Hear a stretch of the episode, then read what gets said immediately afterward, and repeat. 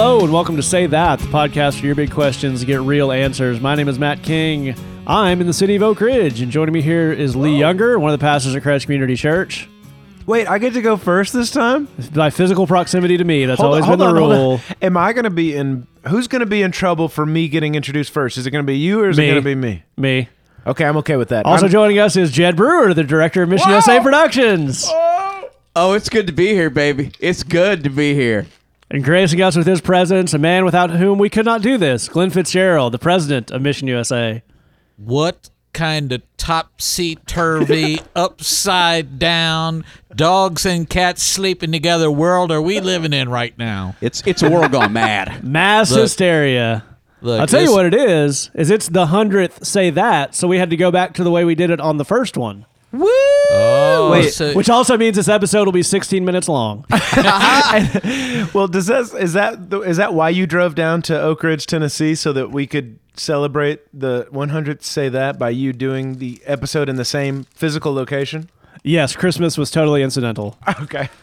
I spent my entire Christmas break in this recording studio at the church. My family is very angry. It is the 100th episode of Say That. We, first of all, would like to start out by saying we appreciate all of you who have listened, written in questions, left reviews, shared with your friends, especially those of you who shared with your friends, reblogged stuff, uh, shared stuff on Twitter and Facebook. It has been a lot of fun doing 100 of these over the last couple of years, and we hope to keep it going. In Well, the wait a spirit of second. celebration, Wait a yes, Glenn. Uh, Do, do you appreciate me? Yes, we they appreciate you most of all. Well, you you you said you appreciated the fans, but you didn't you didn't say anything about appreciating me. So Sure, well, I appreciate the fans and they appreciate you, so the appreciation is like amplified. yeah, It's like the transitive property of appreciation, Glenn. Exactly. but it just it just felt like Matt wasn't appreciating me specifically. Right. So Yeah. You're, are you feeling hurt and wounded? well, it's the holidays, so I was about to say, do we have some leftover Christmas vibes going on here, Glenn? yeah, just want I just want to throw out a little, you know, a little bit of an insecurity holiday moment. Well, I think that's good. What else is good? Yeah. Custom M&Ms, baby. Whoa. 100th episode custom M&Ms from New Zealand that I'm eating right now. That is happening. That's delicious, delicious audience appreciation. Jed, when you when you say custom, describe for the people what makes these M and M's custom. we have um, from say that super van Bridie. Woo! we we Woo! each received a package of M and M's, and these are in. They appear to be roughly speaking in the say that colors in terms of the the Nice. shade, shades of green and whatnot. But we've got congrats, one uh, one hundred episodes. Say that. Um, oh yeah. See what else is in there. Oh yeah. I think there may be an emergency in there, but these are custom say that M and M's people in honor of our hundredth episode, and I got to tell you, they're delicious. It, they, it, you know what? I tweeted this on the tweet machine, yeah, but it's a fact. We can taste how good our fans are. Wow. Put that on the old Delicious. tweet machine, did you? yeah, I twi- just fired up the tweet Here's machine. a question I've got about this: is uh, we each received a a parcel of say that special uh, anniversary hundredth episode M and M's. Whose M and M's are those that you're enjoying? Well, you know, um, they're Matt's because in his haste to leave the godforsaken wilderness that is Chicago, he neglected to take his pack with him.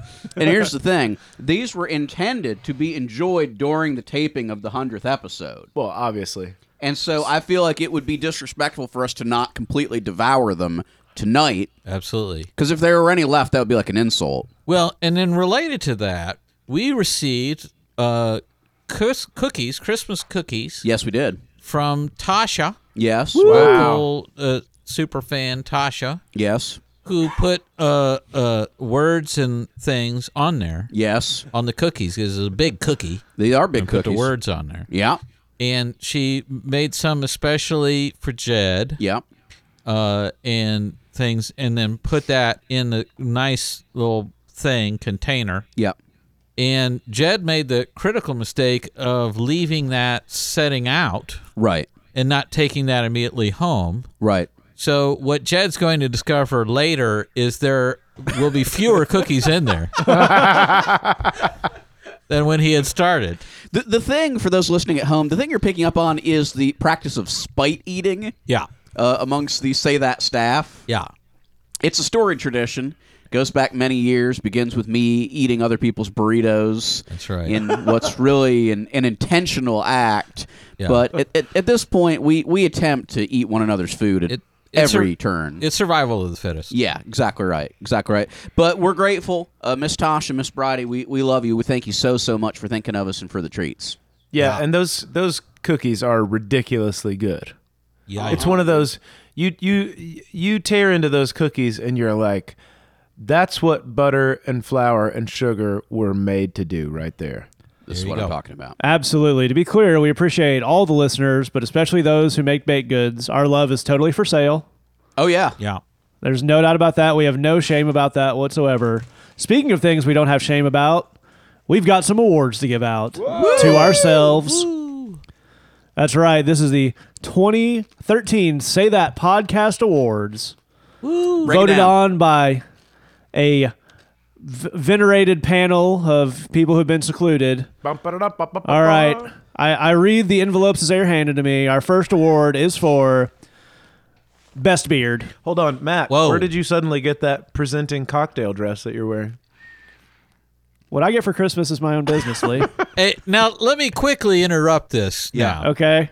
we had some comments from I, I received some comments from uh, a super fan out there, uh, uh, Miss Crystal, who had a concern, and this is real. This is true. This is legit.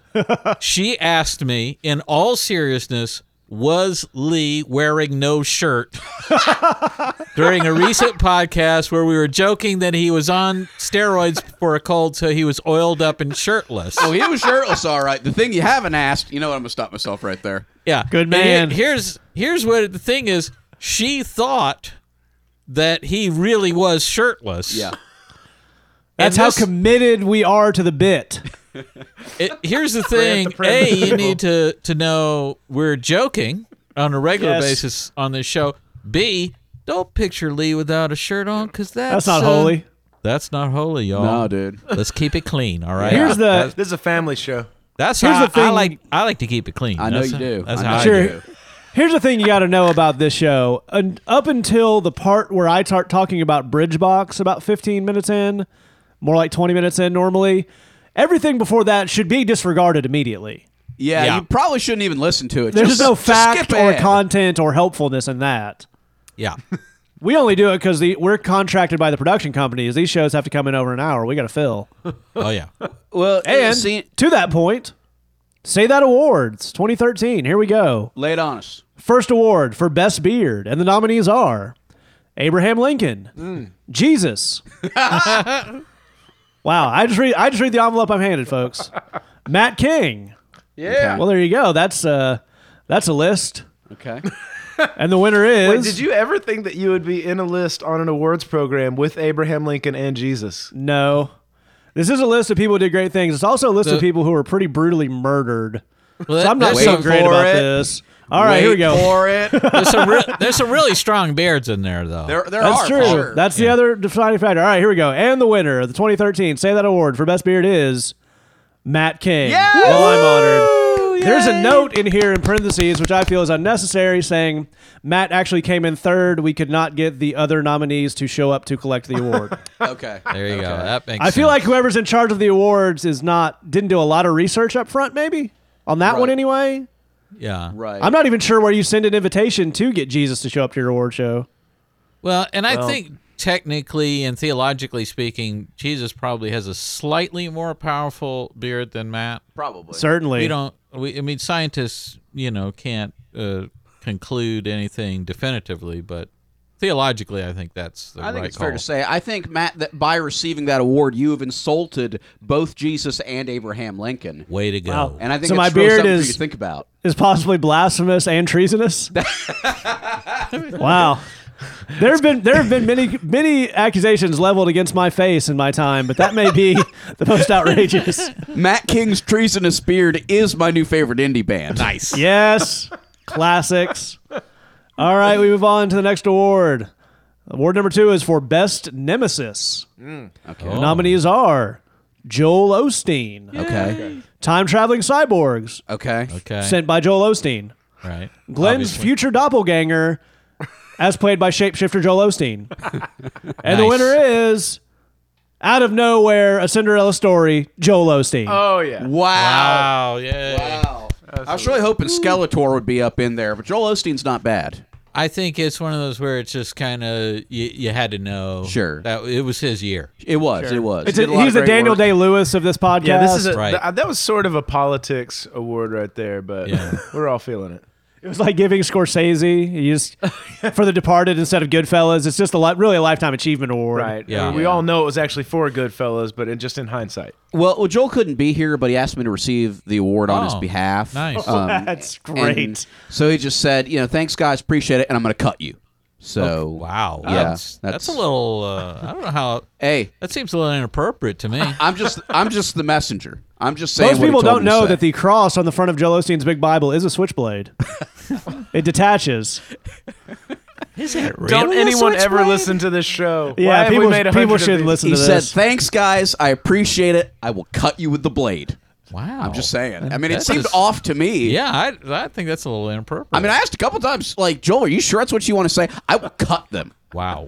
Like, all right, dude. he doubled down. You don't want to put words in his mouth. That's just, No, you hey, know. we just That We would just be report the libelous. facts. I would not do that. Right. we just report the facts as we see them. All right, we're gonna move on to our next award here. The next award, the very prestigious "Say That" Best Country Award. Ooh. The nominees ah. are the Philippines, Ah. Right. Canada. Okay.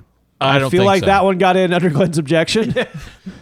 Australia, New Zealand, possibly the same country. Again, the research department Yeah. is a little, a little Yeah. rough here. I think I think they might resent that grouping. Yeah, probably. Okay. Take it up with our executive producer to be named at the end of the podcast, and our final nominee for the best country, America.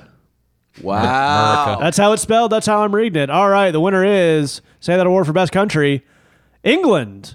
Ooh. Oh, and that's- there's an, there's an, we get awards with explanations, which I feel like is nice. I feel like the major award shows should take this up. Sure. England, because the Say That fans were nice to Glenn when he was there. Okay. Okay. Nice. Okay. That makes complete sense to me. I feel like personally appealing to Glenn may be the uh, the real way to the heart of this award show.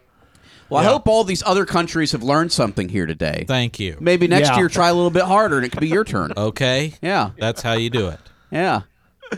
Pay attention. All right. We're going to move on because that means it's time to move on. All right. The next award is for Best Anointing. Oh, The nominees are Joel Osteen's teeth. sure.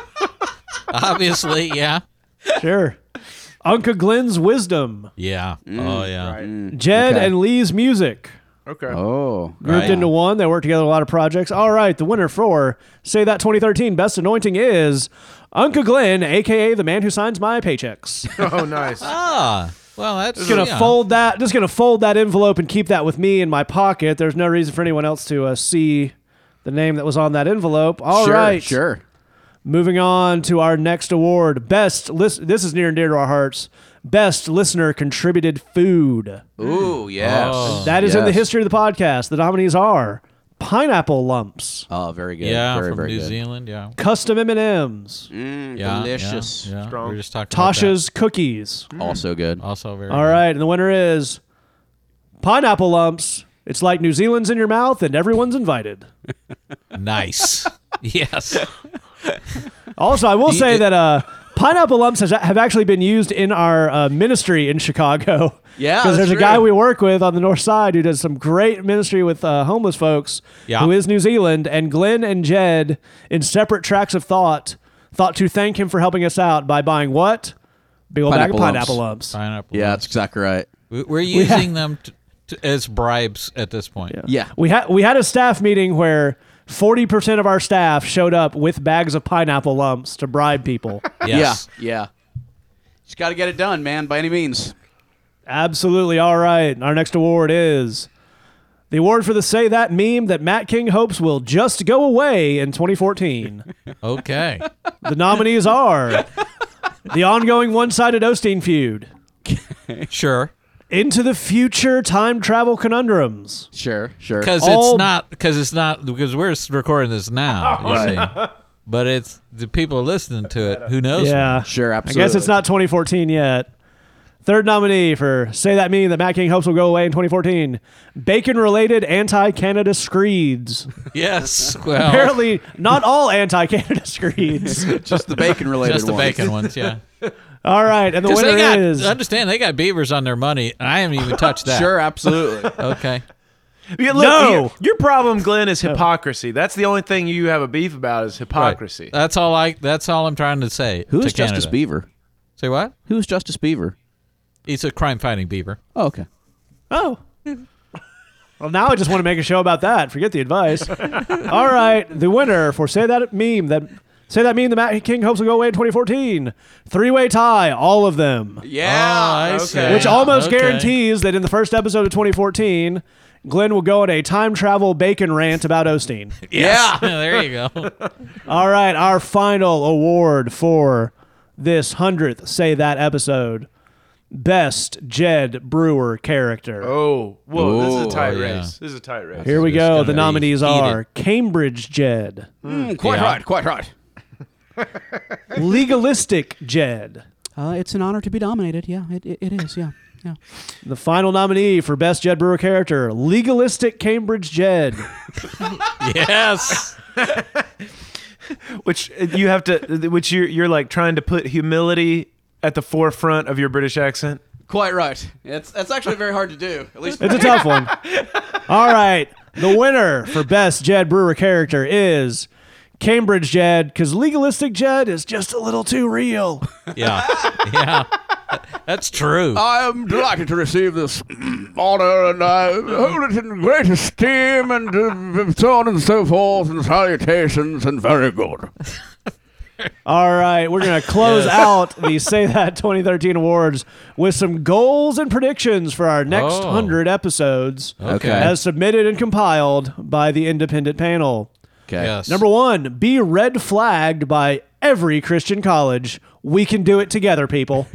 We well, we got Wheaton College. Sure. That's that's a big Yeah. one right there. Yeah. They I'm There's sure been- we can hook up Moody pretty easily. Oh yeah. There's been an offer put on the table to try to get us into Belmont and Nashville. Okay. Okay. We can get a red flag there, dude. I believe in it. We can offend them, Yeah. and, and no no problem. Just with scarf jokes alone, we get red flagged at Belmont.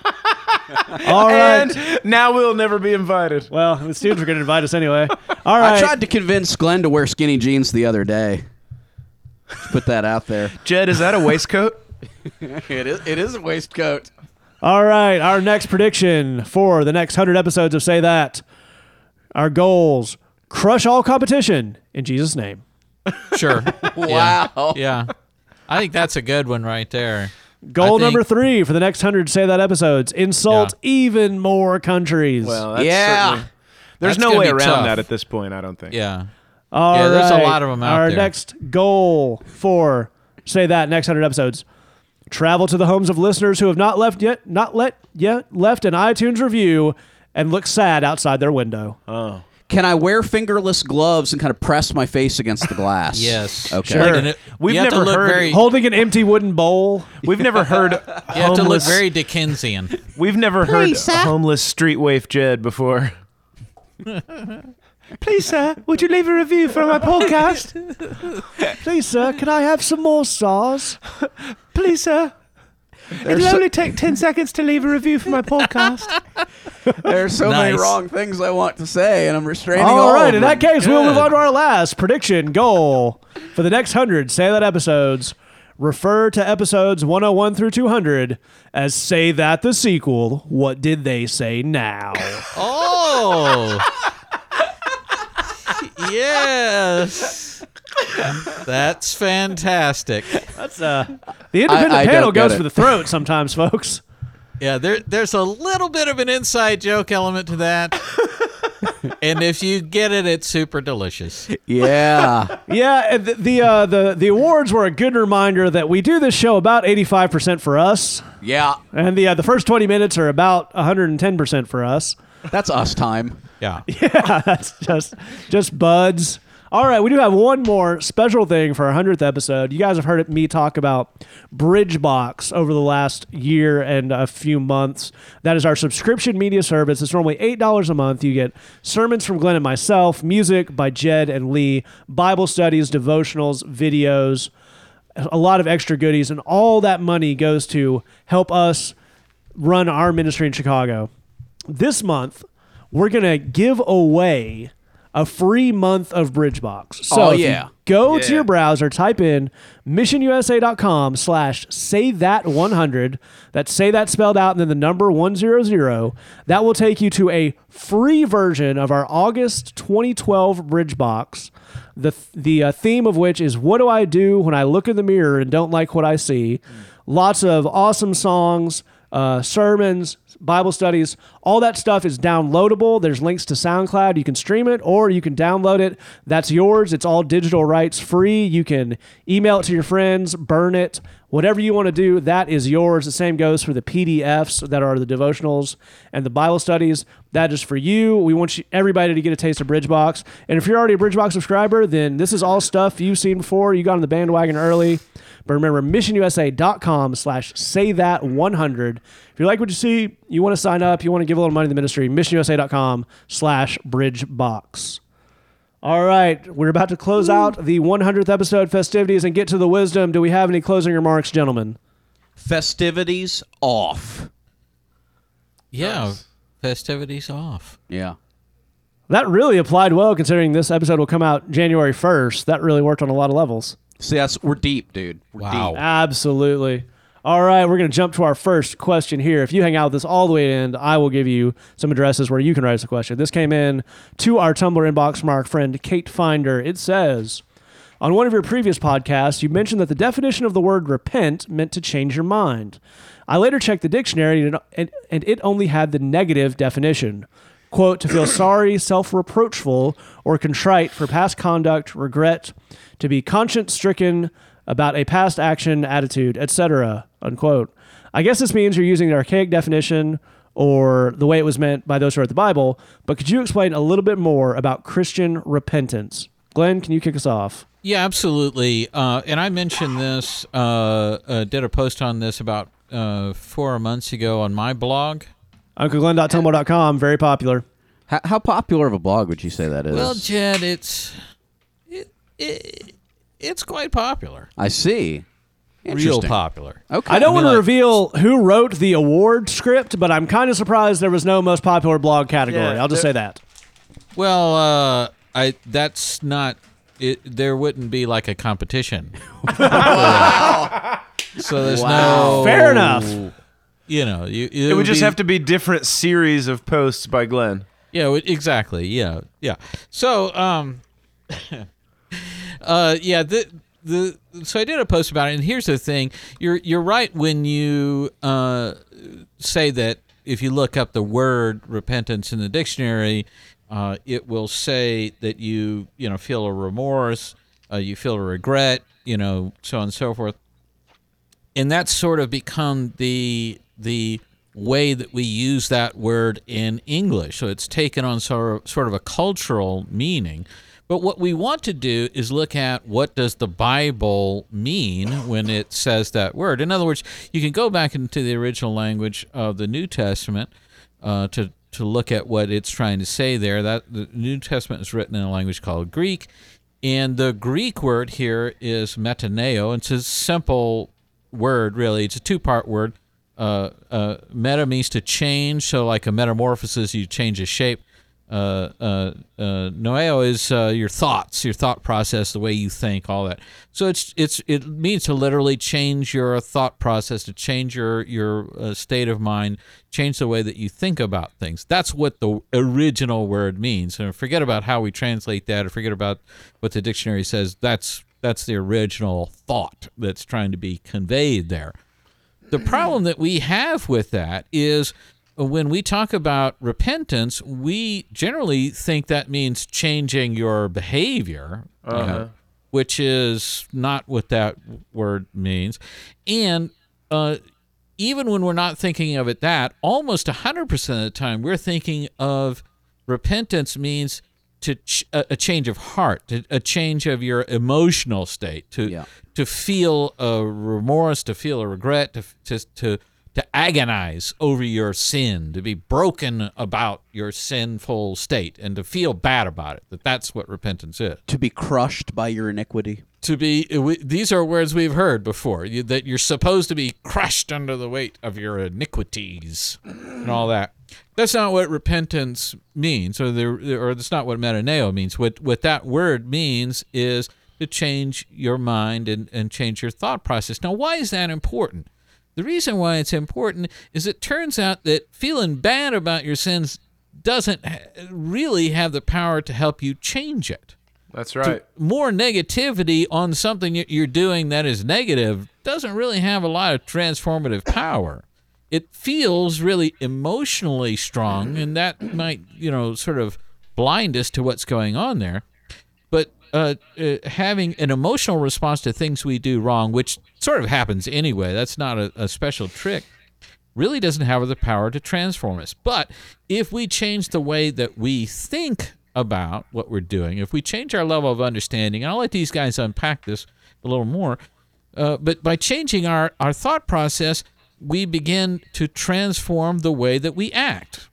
So the problem is we get into sin and we say, I'm going to repent, uh, which in my mind, I've decided means I need to feel bad about it and I need to have a lot of agony and I got to go front up front in front of the altar and cry about it and whatever and somebody's going to pray on me and all this and I'm going to get real emotional about it, but I never changed my thinking. I never learned anything. I didn't figure out why am I doing this? I didn't figure out what I'm going to do instead. I just felt bad about it.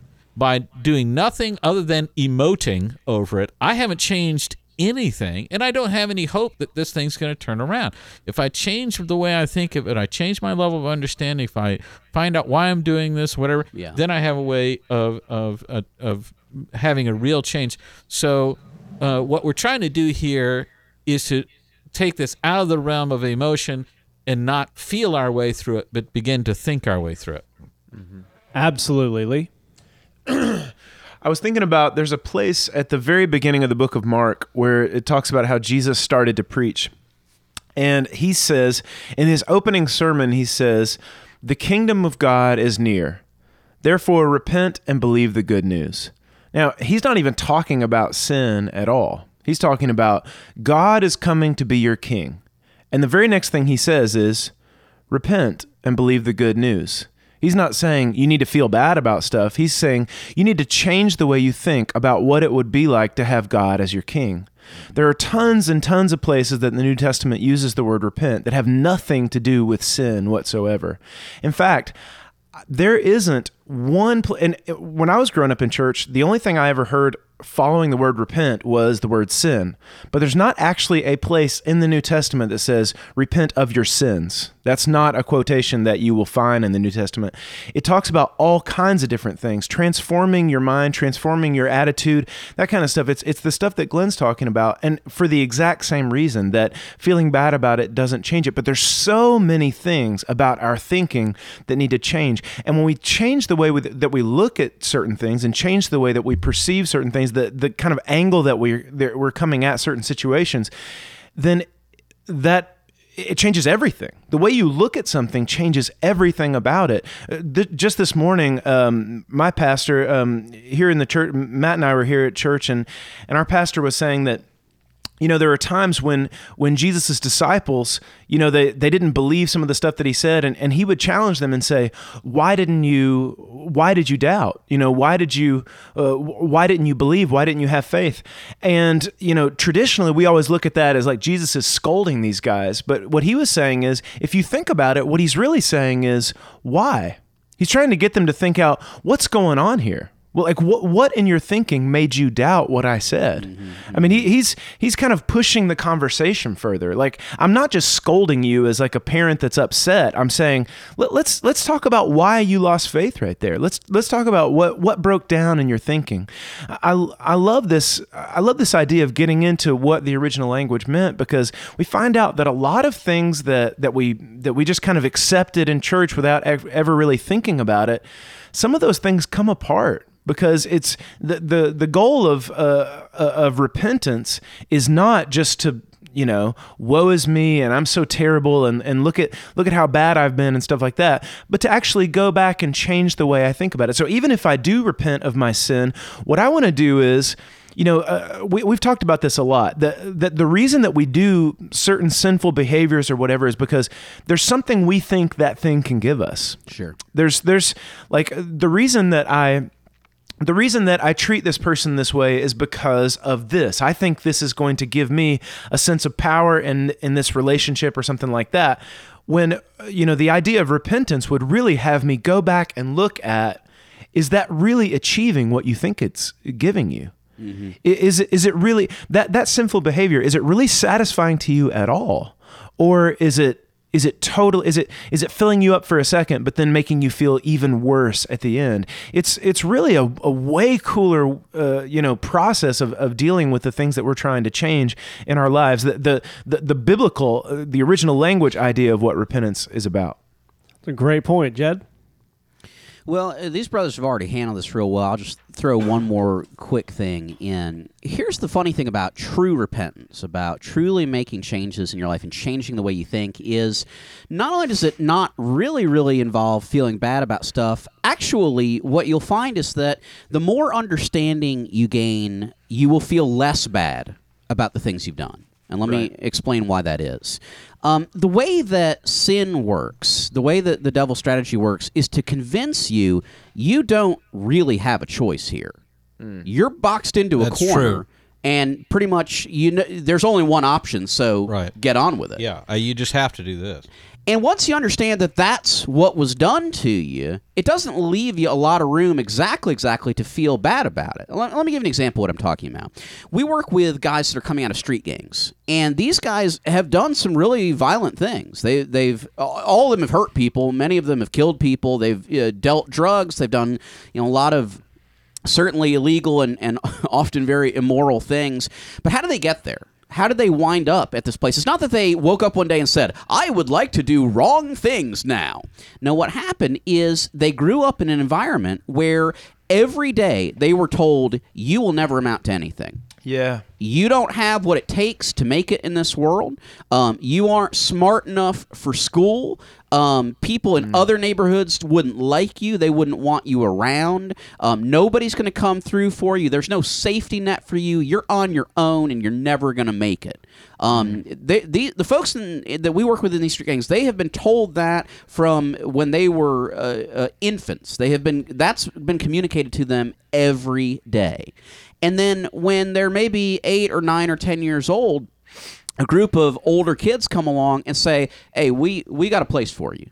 We we like your style. We we think that you know you could have a place with us, and you know you can help us out with some stuff, and we can help you out with some stuff. And what do you think about that? Well, if you're eight, nine, ten years old, and you've been told your whole life that no one wants you around, and there's no place for you, and there's uh, uh the world is not ever going to offer you anything, and then uh, some cool older guys say, "Actually, we dig you. Why don't you come hang out with us?" You're going to do that Yeah. you're going to say yes to that. That's just the way that temptation works.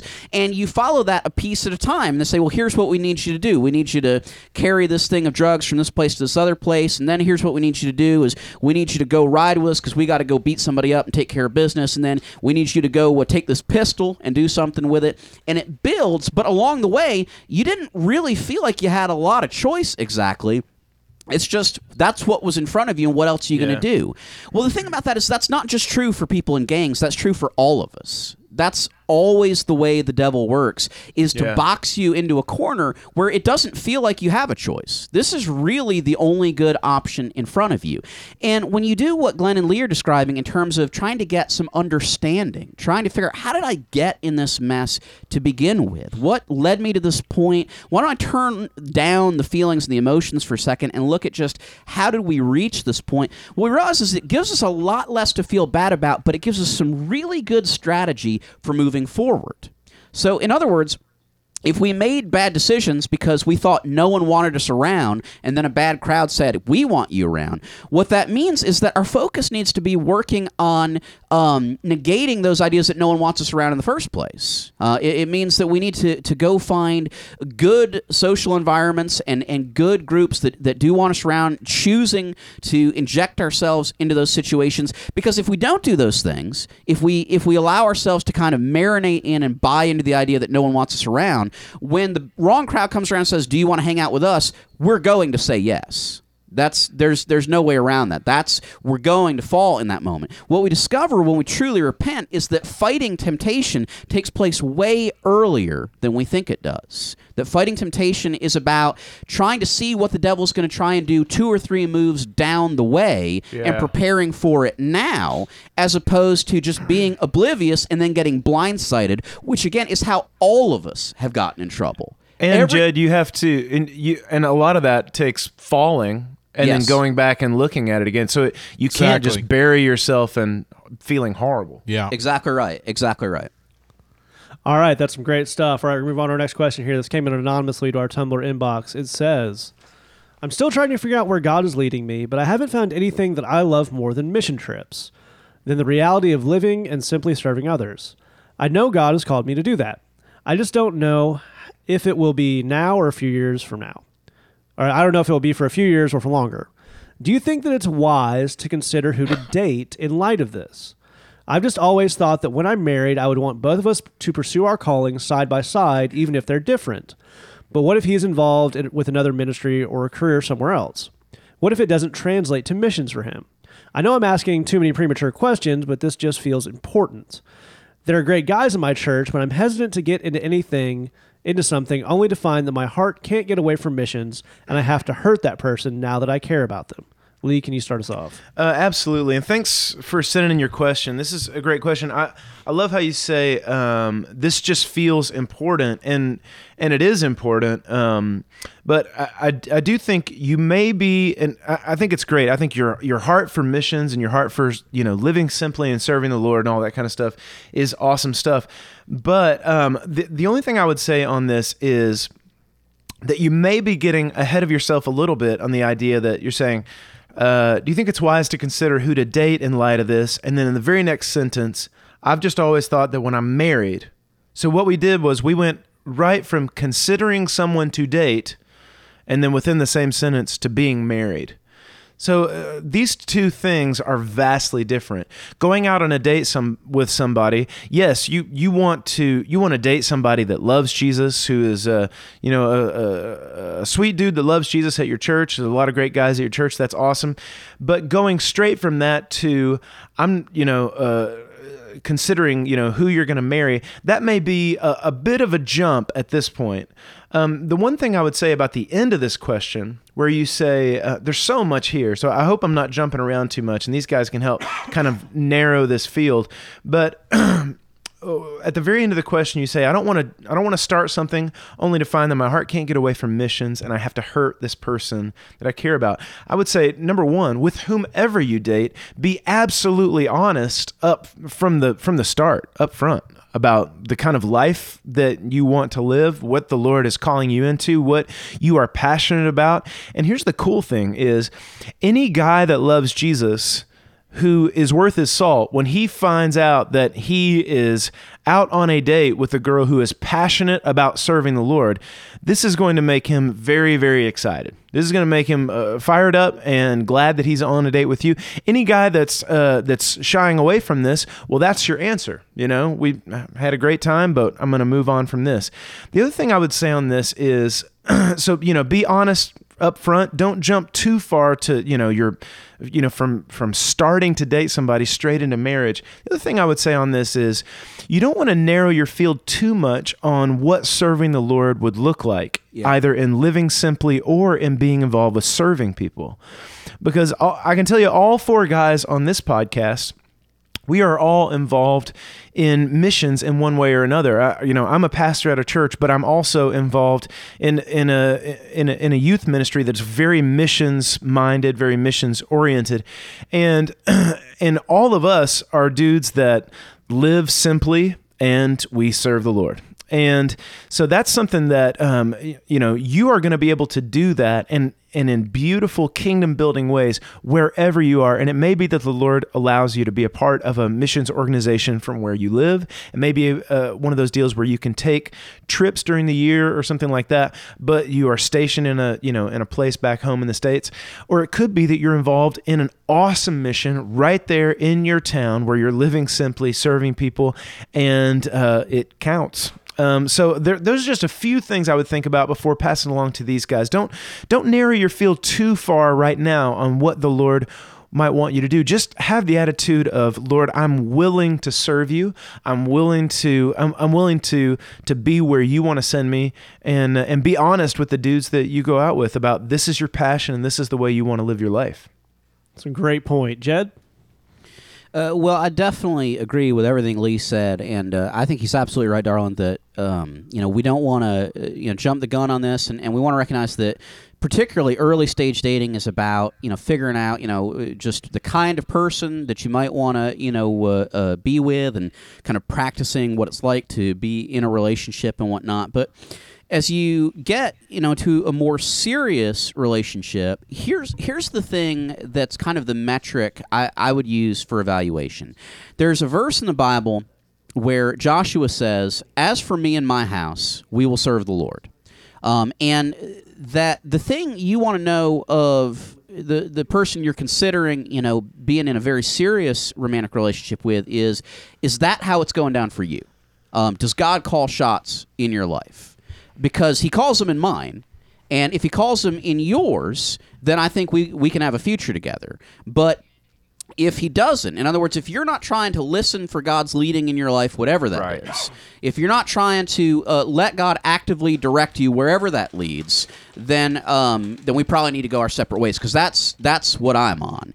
The reason that's so important is that God's Right. calling and God's leading in your life is gonna evolve during the course of your life. Um, it, it may be missions um, uh, for some period of your life. It, it may uh, be something else um, that would be missional, but maybe might not be what people would uh, typically think of with missions later on. But here's the thing to know is there, are, and it, this will sound weird when I say it, but just so you know, there are people who are missionaries who are not trying to let God call shots in their lives. Right. I want you I want you to think about that for a second. There are people who are happy to travel to other places in the world and um, do really religious stuff, but aren't really trying to let God be involved in that process. Yeah. That's that's a Well, weird they- thing they to f- contemplate. They figure it just must be godly because hey, I'm in India. Exactly right. That's by definition that's godly. It's I don't need to ask him about it. No, he's he's cool. He's Yeah, cool. So we're just gonna go with that. Yeah. Well, see, the the thing is, um, what I am picking up from what you're saying is that you don't want your life to be your plan.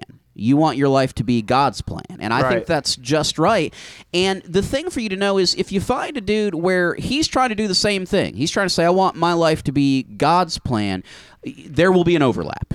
If, if the two of you come together and say we're both trying to be on God's plan and we're pretty sure that plan includes both of us being together, there will be an overlap. We we may not see exactly how that would work today, um, and it may not be perfectly crystal clear then either. But I, but I promise you, if you have two people who are both trying to listen to the Lord and let Him guide and direct their decision making process, and He's uh, uh, in, you know cueing the two of you that He has something for you. You don't need to worry that there's going to be some kind of mismatch where you know He's called to be a banker in Manhattan and you're called to be a, a doctor in Tanzania, and there's just no way for that to work. If God brings you together and you're you're both trying to again actively let God call shots, actively let God direct your paths, you'll have that overlap and it'll be a real sweet thing. Right. Absolutely, Glenn.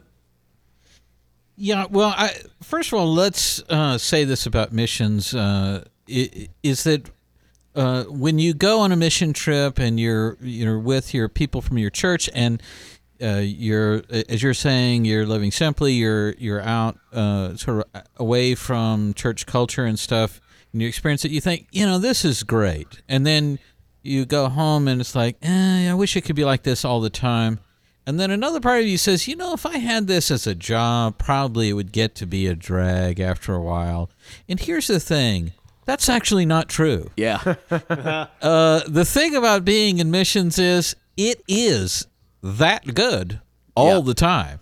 It is that much fun. Uh, th- there's something amazing and electric about putting your uh, walk in motion, having this, uh, uh, being with other Christians and going out and, and having your Christianity be about doing stuff. Yep. It's fantastic stuff.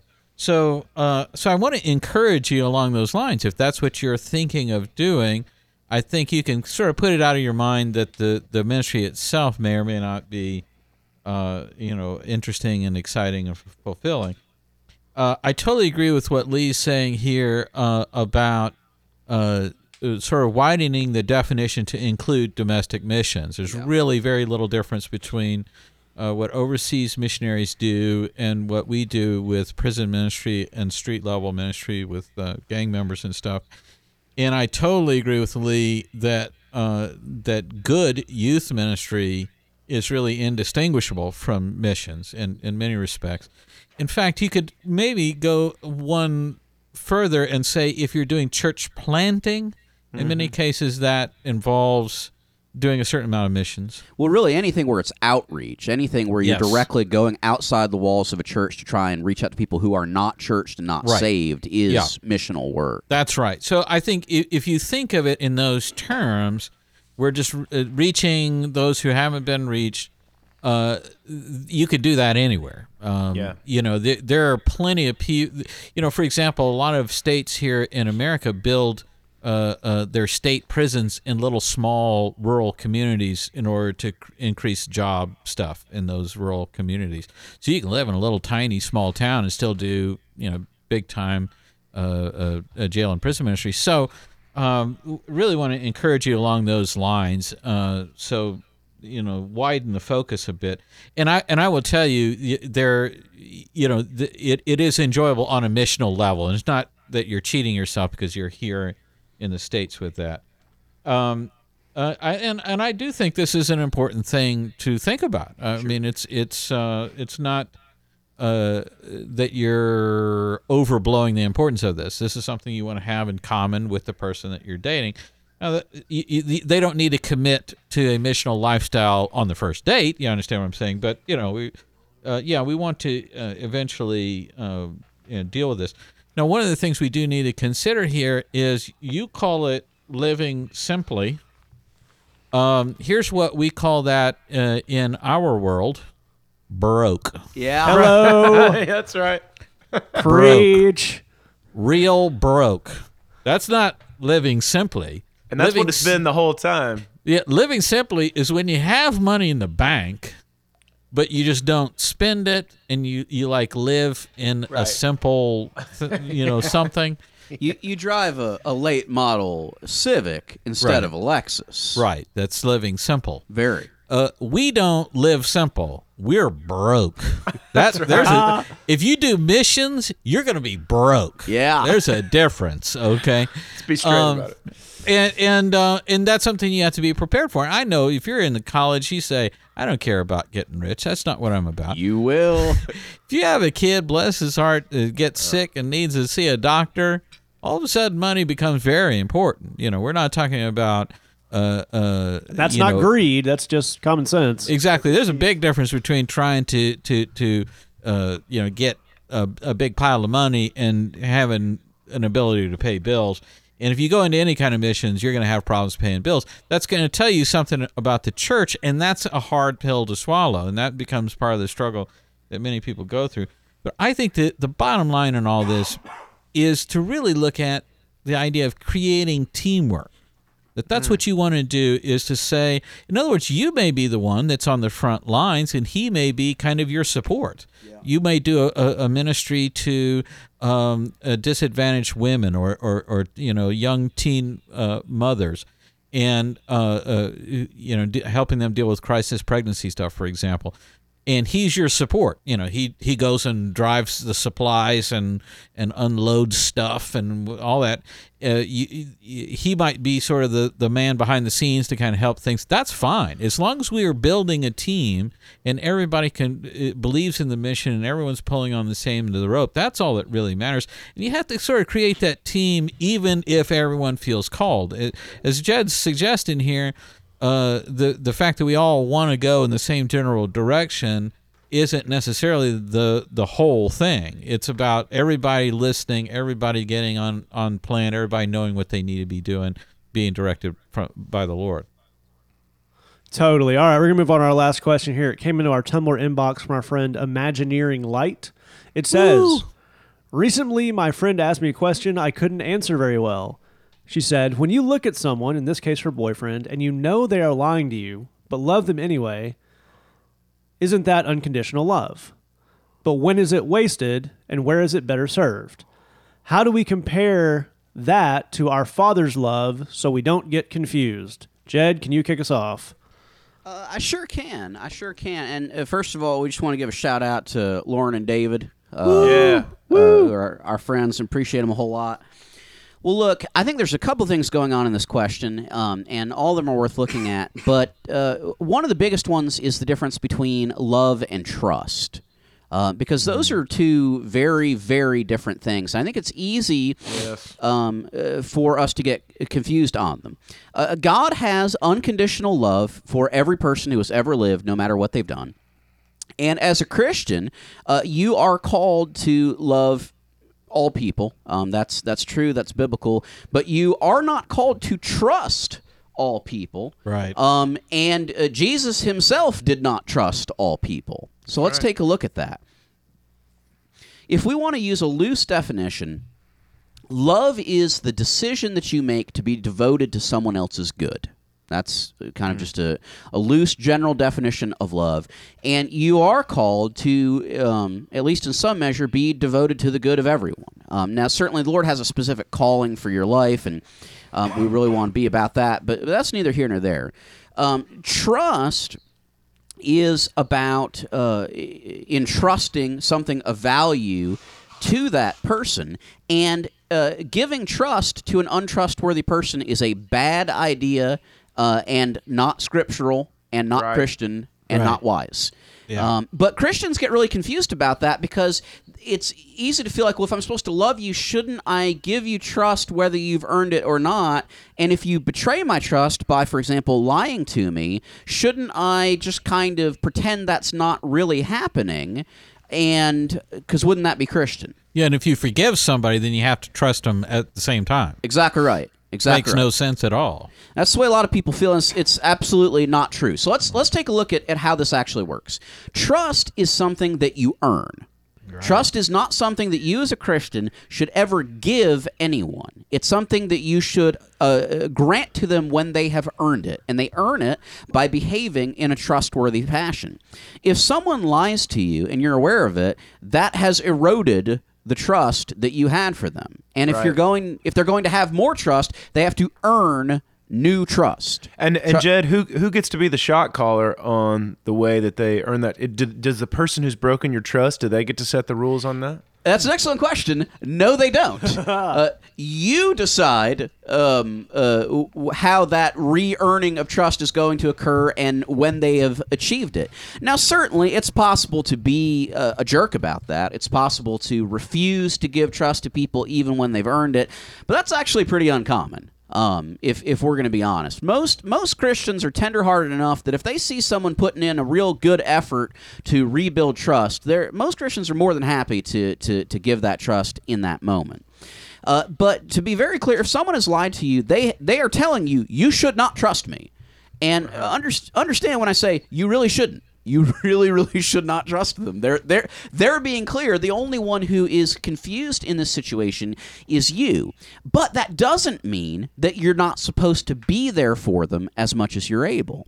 And that's where that love piece comes in. So they yes they lied to you and we're not going to trust them. We're not going to entrust things to them. Um, you know uh, if they uh, you know told you that they would uh, pick you up for uh, you know the concert and then they never showed up well we're not going to rely on them as our mode of transportation moving forward. That would just be a bad idea.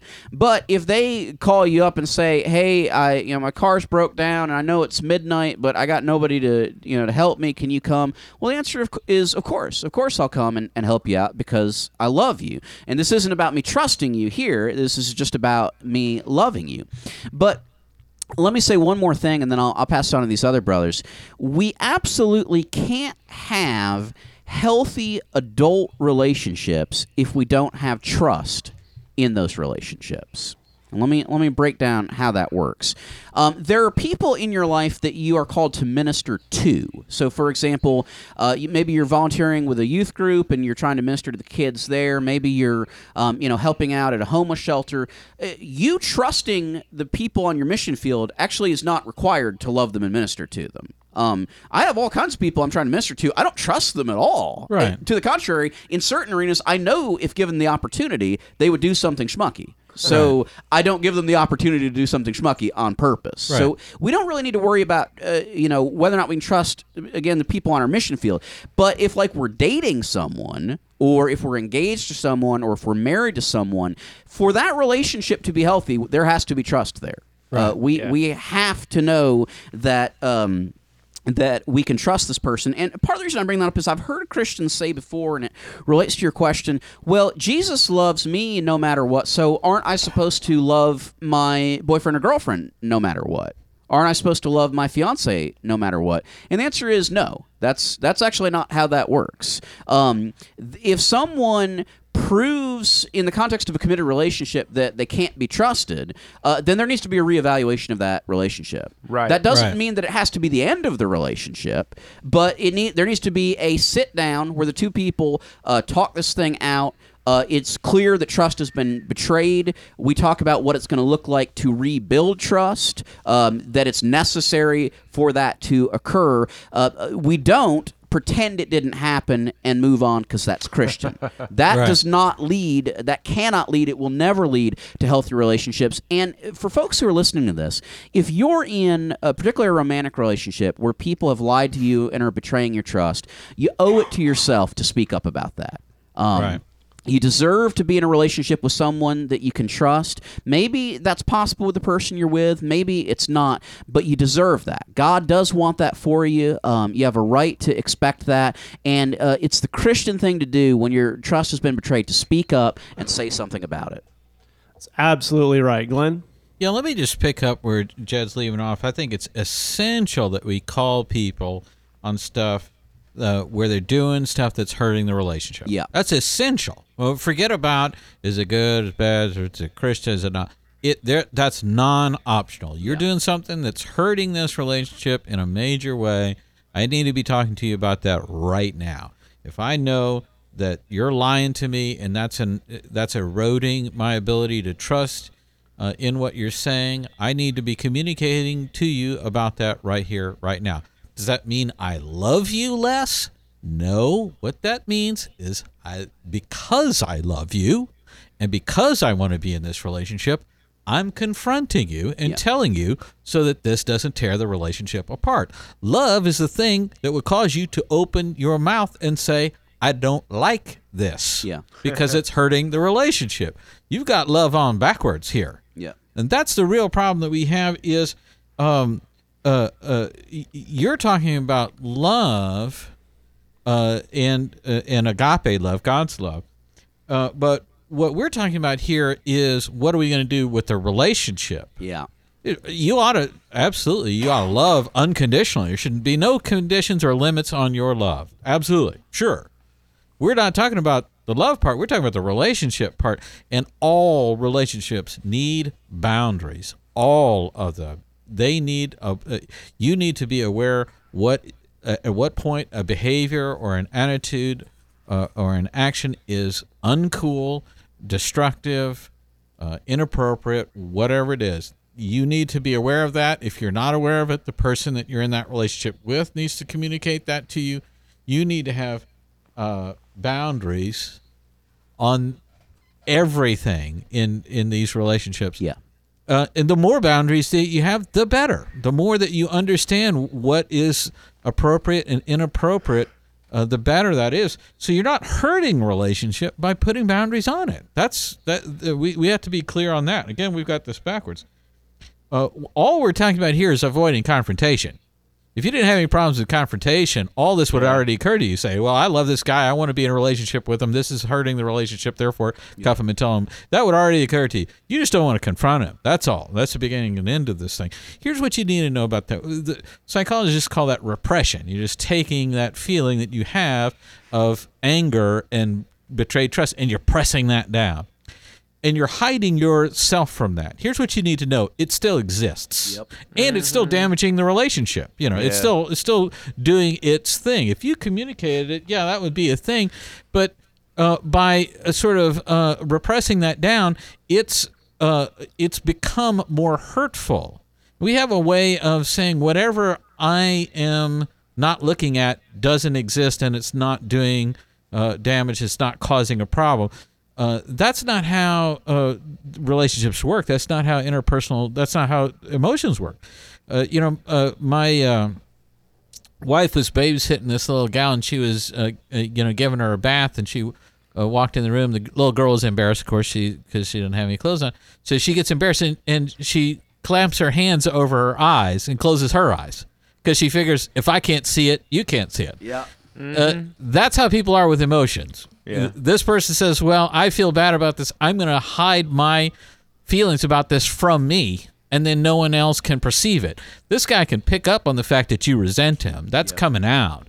So you might as well say it out loud in a controlled way, in an adult way, saying, I know you're fibbing to me about this, and that's not cool. Let's figure out how to live honestly with one another. Uh, you know, come out with the truth. That's what's going on.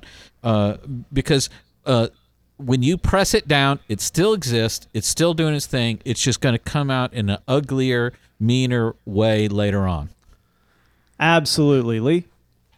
I think so many people are afraid of confronting people who have broken their trust and have misused them in a relationship because they're afraid of saying, I, that would not be love. The truth is, it's not that you wouldn't be loving that person. If someone has broken your trust and you won't deal with it, the person that you're not loving is you. Yeah. And that's the whole thing right there. Hello. Uh, you know, earlier when I, I I've got friends who uh, who run AA groups here in in uh, in my town, and uh, one of my friends that he's been running AA groups for 27 years, and he's and one cool thing about AA is they have all these awesome like uh, little like sayings and all the all the AA sayings are um, like I, I've heard Glenn say this before. The cool thing about AA cliches is they're all true. And so one of the ones that this guy says is to people who like you know like so, you know somebody will have a family member who is an addict and the family like the parents just keep giving them money every time they come back around just keep giving them money keep giving them money keep enabling them to do this thing and one of the the sayings that this guy says is your love is killing your loved one Wow. yeah. and I, love that. And, and and that's what happens is that you're the, the what you have called your unconditional love is enabling them to treat you like garbage. It's not helping them. It's not helping you. You're the one who's not being loved in the middle of this. At the very beginning of this question jed uh, said something really important, and I want to go back to it just for a second because one thing that gets confused in this question is how do we compare this to the love of God so we don't get confused? Uh, there's a place at the end of John chapter 2. I'm just going to read it. It's the very end of John chapter 2. It says, uh, Now, while Jesus was in Jerusalem at the Passover feast, many people saw the miraculous signs he was doing and believed in his name. But Jesus would not entrust himself to them, for he knew all men. That's it right there. He did not need man's testimony about man, for he knew what was in a man. And that is a really cool thing because we know that Jesus has a love for people that cannot be put into question.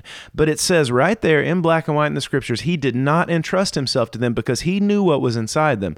Really cool thing is when chapter 3 picks up, which originally when when John wrote this book, there were no chapter 2 ended and chapter 3 began. Chapter 3 says, Now there was a man. So chapter 2 ends, He did not entrust himself to them because he knew it was in them. And then chapter 3 picks up, Now there was a man that Jesus met with in the middle of the night. And he did hang out with this guy. He knew what was in him too. He entrusted himself to Nicodemus. He opened himself up to this conversation. And so uh, you, there, there, we have a clear example of the one who loved everybody that he made at the same time saying, I am not going to entrust myself to these people. And that does not diminish his love in any way. It shows us, you know, it shows us the way that he took care of them and took care of himself. It's an absolutely great point. All right. If you have a question for us, say that podcast at gmail.com or thebridgechicago.tumblr.com. One more time, I want to remind you, you get a free bridge box if you go to missionusa.com slash say that 100. That's say that and then the numbers 100. We do want to extend a real heartfelt thanks. We have had we have so much fun doing this show.